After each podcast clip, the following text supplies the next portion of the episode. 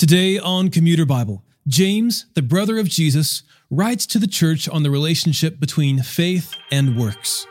It's James chapters 1 through 5 and Psalm 50. This is Commuter Bible, the audio Bible podcast to match your weekly schedule. I'm your host, John Ross. After spending some time writing to the church concerning trials and temptations, James writes to the church about the role of works in the believer's life citing specific works such as caring for orphans and widows in their distress and avoiding favoritism. It isn't one's work that earns him salvation, rather, good works are the evidence that one is a true disciple. James goes further by speaking of the power of the tongue and self centered passions that cause conflict amongst brothers. He calls out the rich for withholding wages and businessmen who plan presumptuously. Finally, he calls the church to humility, encouraging them to trust in the Lord with patience. James, chapters 1 through 5. James, a servant of God and of the Lord Jesus Christ, to the twelve tribes dispersed abroad, greetings. Consider it a great joy, my brothers and sisters, whenever you experience various trials, because you know that the testing of your faith produces endurance. And let endurance have its full effect, so that you may be mature and complete, lacking nothing. Now, if any of you lacks wisdom, he should ask God, who gives to all generously and ungrudgingly and it will be given to him. But let him ask in faith, without doubting. For the doubter is like the surging sea, driven and tossed by the wind. That person should not expect to receive anything from the Lord, being double minded and unstable in all his ways. Let the brother of humble circumstances boast in his exaltation, but let the rich boast in his humiliation, because he will pass away like a flower of the field. For the sun rises and, together with the scorching wind, dries up the grass. Its flower falls off, and its beautiful appearance perishes. In the same way, the rich person will wither away while pursuing his activities. Blessed is the one who endures trials, because when he has stood the test, he will receive the crown of life that God has promised to those who love him. No one undergoing a trial should say, I am being tempted by God. Since God is not tempted by evil, and he himself doesn't tempt anyone. But each person is tempted when he is drawn away and enticed by his own evil desire. Then, after desire has conceived, it gives birth to sin. And when sin is fully grown, it gives birth to death. Don't be deceived, my dear brothers and sisters. Every good and perfect gift is from above, coming down from the Father of lights, who does not change like shifting shadows. By his own choice, he gave us birth by the word of truth, so that we would be a kind of first fruits of his creatures. My dear brothers and sisters, understand this. Everyone should be quick to listen, slow to speak, and slow to anger. For human anger does not accomplish God's righteousness. Therefore, ridding yourselves of all moral filth and the evil that is so prevalent? Humbly receive the implanted word, which is able to save your souls. But be doers of the word, and not hearers only, deceiving yourselves. Because if anyone is a hearer of the word and not a doer, he is like someone looking at his own face in a mirror. For he looks at himself, goes away, and immediately forgets what kind of person he was. But the one who looks intently into the perfect law of freedom and perseveres in it, and is not a forgetful hearer, but a doer who works. This person will be blessed in what he does. If anyone thinks he is religious without controlling his tongue, his religion is useless and he deceives himself. Pure and undefiled religion before God the Father is this to look after orphans and widows in their distress, and to keep oneself unstained from the world. My brothers and sisters, do not show favoritism as you hold on to the faith in our glorious Jesus Christ. For if someone comes into your meeting wearing a gold ring and dressed in fine clothes, and a poor person dressed in filthy clothes also comes in, if you look with favor on the one wearing the fine clothes and say, Sit here in a good place, and yet you say to the poor person, Stand over there, or Sit here on the floor by my footstool. Haven't you made distinctions among yourselves and become judges with evil thoughts?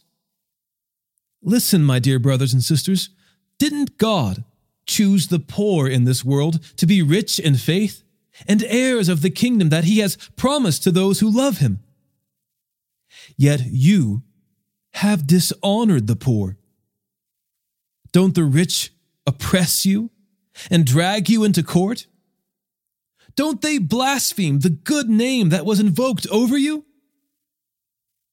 Indeed, if you fulfill the royal law prescribed in the scripture, love your neighbor as yourself, you are doing well.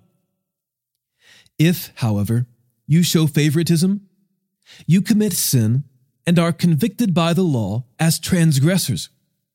For whoever keeps the entire law and yet stumbles at one point is guilty of breaking it all.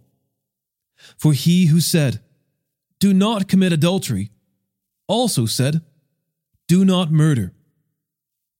So if you do not commit adultery, but you murder, you are a lawbreaker. Speak and act as those who are to be judged by the law of freedom. For judgment is without mercy to the one who has not shown mercy. Mercy triumphs over judgment. What good is it, my brothers and sisters, if someone claims to have faith but does not have works? Can such faith save him? If a brother or sister is without clothes and lacks daily food, and one of you says to them, Go in peace, stay warm, and be well fed, but you don't give them what the body needs, what good is it? In the same way, faith, if it does not have works, is dead by itself. But someone will say, You have faith, and I have works. Show me your faith without works, and I will show you faith by my works. You believe that God is one. Good. Even the demons believe, and they shudder. Senseless person, are you willing to learn that faith without works is useless? Wasn't Abraham our father justified by works in offering Isaac, his son, on the altar? You see that faith was active together with his works, and by works, faith was made complete. And the scripture was fulfilled that says, Abraham believed God, and it was credited to him as righteousness and he was called God's friend. You see that a person is justified by works and not by faith alone. In the same way, wasn't Rahab the prostitute also justified by works in receiving the messengers and sending them out by a different route? For just as the body without the spirit is dead, so also faith without works is dead.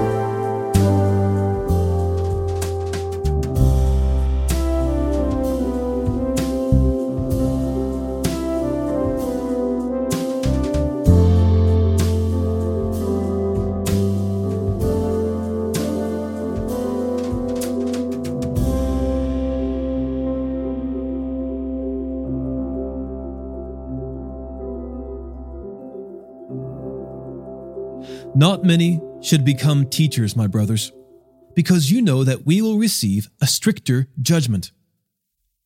For we all stumble in many ways. If anyone does not stumble in what he says, he is mature, able also to control the whole body. Now, if we put bits into the mouths of horses so that they obey us, we direct their whole bodies. And consider ships. Though very large and driven by fierce winds, they are guided by a very small rudder, wherever the will of the pilot directs. So too, though the tongue is a small part of the body, it boasts great things. Consider how a small fire sets ablaze a large forest. And the tongue is a fire. The tongue, a world of unrighteousness, is placed among our members.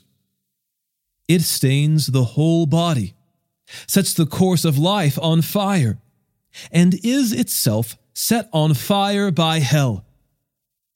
Every kind of animal, bird, reptile, and fish is tamed and has been tamed by humankind.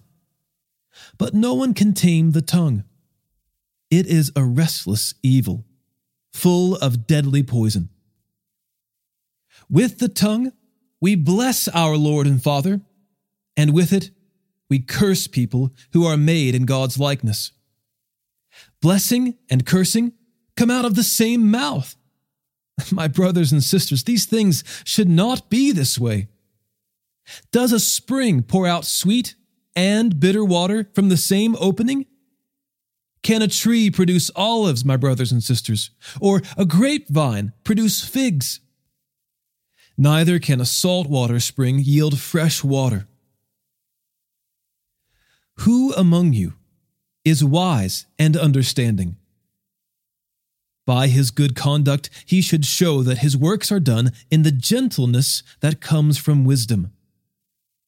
But if you have bitter envy and selfish ambition in your heart, don't boast and deny the truth.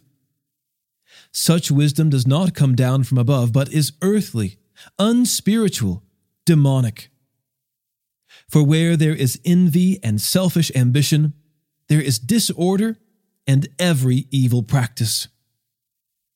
But the wisdom from above is first pure, then peace loving gentle, compliant, full of mercy and good fruits, unwavering, without pretense. And the fruit of righteousness is sown in peace by those who cultivate peace. What is the source of wars and fights among you? Don't they come from your passions that wage war within you? You desire and do not have. You murder and covet and cannot obtain.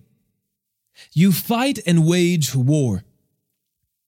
You do not have because you do not ask. You ask and don't receive because you ask with wrong motives, so that you may spend it on your pleasures. You adulterous people, don't you know that friendship with the world is hostility toward God? Whoever wants to be the friend of the world becomes the enemy of God. Or do you think it's without reason that the scripture says, the spirit he made to dwell in us envies intensely? But he gives greater grace. Therefore, he says, God resists the proud, but gives grace to the humble. Therefore, submit to God. Resist the devil, and he will flee from you. Draw near to God, and he will draw near to you. Cleanse your hands, sinners, and purify your hearts, you double minded. Be miserable and mourn and weep. Let your laughter be turned to mourning, and your joy to gloom. Humble yourselves before the Lord, and he will exalt you. Don't criticize one another, brothers and sisters. Anyone who defames or judges a fellow believer defames and judges the law. If you judge the law, you are not a doer of the law, but a judge.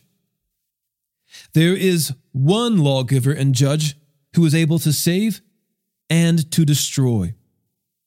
But who are you to judge your neighbor? Come now, you who say, Today or tomorrow we will travel to such and such city and spend a year there and do business and make profit. Yet you do not know what tomorrow will bring, what your life will be. For you are like vapor that appears for a little while, then vanishes.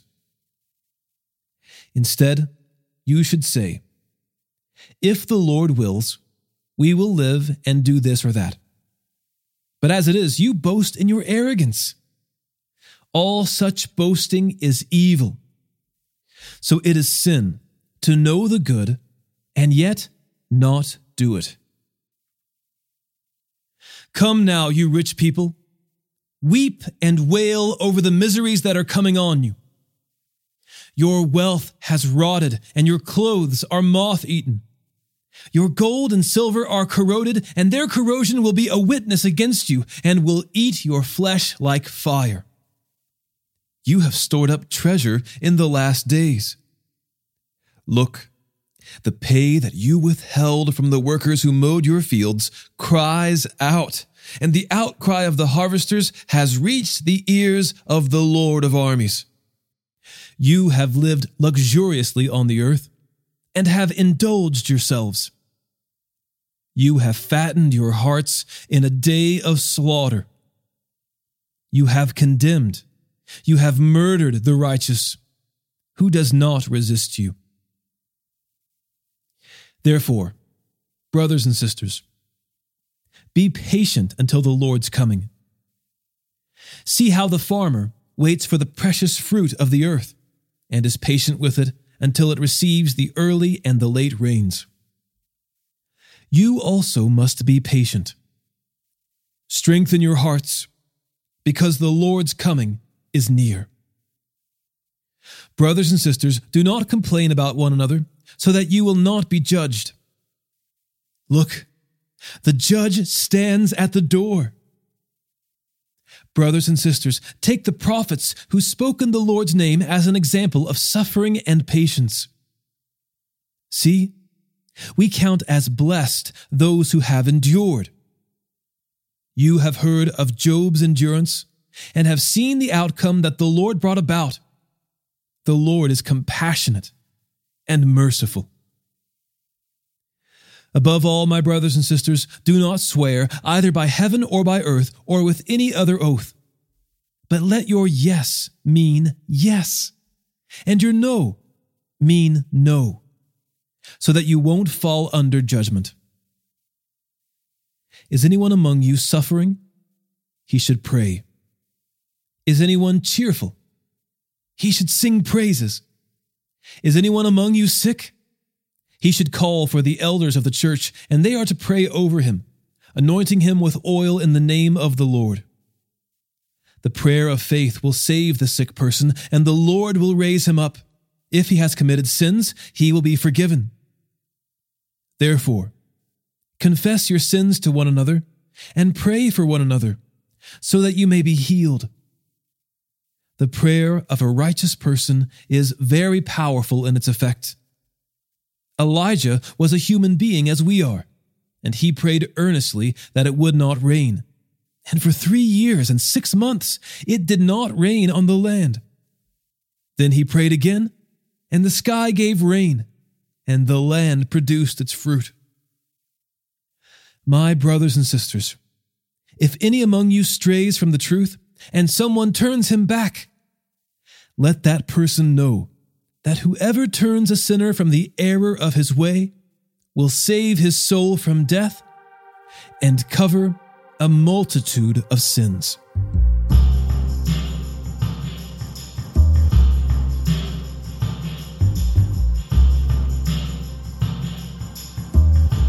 Psalm 50 The Mighty One, God the Lord, speaks. He summons the earth from the rising of the sun to its setting. From Zion, the perfection of beauty. God appears in radiance. Our God is coming. He will not be silent. Devouring fire precedes him, and a storm rages around him. On high, he summons heaven and earth in order to judge his people. Gather my faithful ones to me, those who made a covenant with me by sacrifice. The heavens proclaim his righteousness, for God is the judge. Listen, my people, and I will speak. I will testify against you, Israel. I am God, your God. I do not rebuke you for your sacrifices or for your burnt offerings, which are continually before me. I will not take a bull from your household or male goats from your pens, for every animal of the forest is mine, the cattle on a thousand hills. I know every bird of the mountains, and the creatures of the field are mine. If I were hungry, I would not tell you, for the world and everything in it is mine. Do I eat the flesh of bulls, or drink the blood of goats? Offer a thanksgiving sacrifice to God, and pay your vows to the Most High. Call on me in a day of trouble. I will rescue you, and you will honor me. But God says to the wicked, what right do you have to recite my statutes and to take my covenant on your lips? You hate instruction and fling my words behind you. When you see a thief, you make friends with him, and you associate with adulterers. You unleash your mouth for evil and harness your tongue for deceit. You sit maligning your brother, slandering your mother's son. You have done these things, and I kept silent. You thought I was just like you. But I will rebuke you and lay out the case before you. Understand this, you who forget God, or I will tear you apart, and there will be no one to rescue you. Whoever offers a thanksgiving sacrifice honors me, and whoever orders his conduct I will show him the salvation of God. That's it for the book of James. Next, we move on to the book of Joshua, which we'll cover in six episodes before moving on to the Gospel of Matthew. I hope you're benefiting from Commuter Bible and growing to love the Lord and His Word more and more. If you like listening, I'd love for you to say so by writing a short review in Apple Podcasts. Additionally, if the Lord wills, this ministry will always be free and available to everyone without cost. But if you'd like to help me pay the bills, just go to patreon.com slash commuterbible to become a patron. Today's episode was narrated and orchestrated by me, John Ross, and co-produced by Bobby Brown, Eric Williamson, and the Christian Standard Bible. Thanks for listening, and remember, happy is the one whose delight is in the Lord's instruction, and he meditates on it day and night.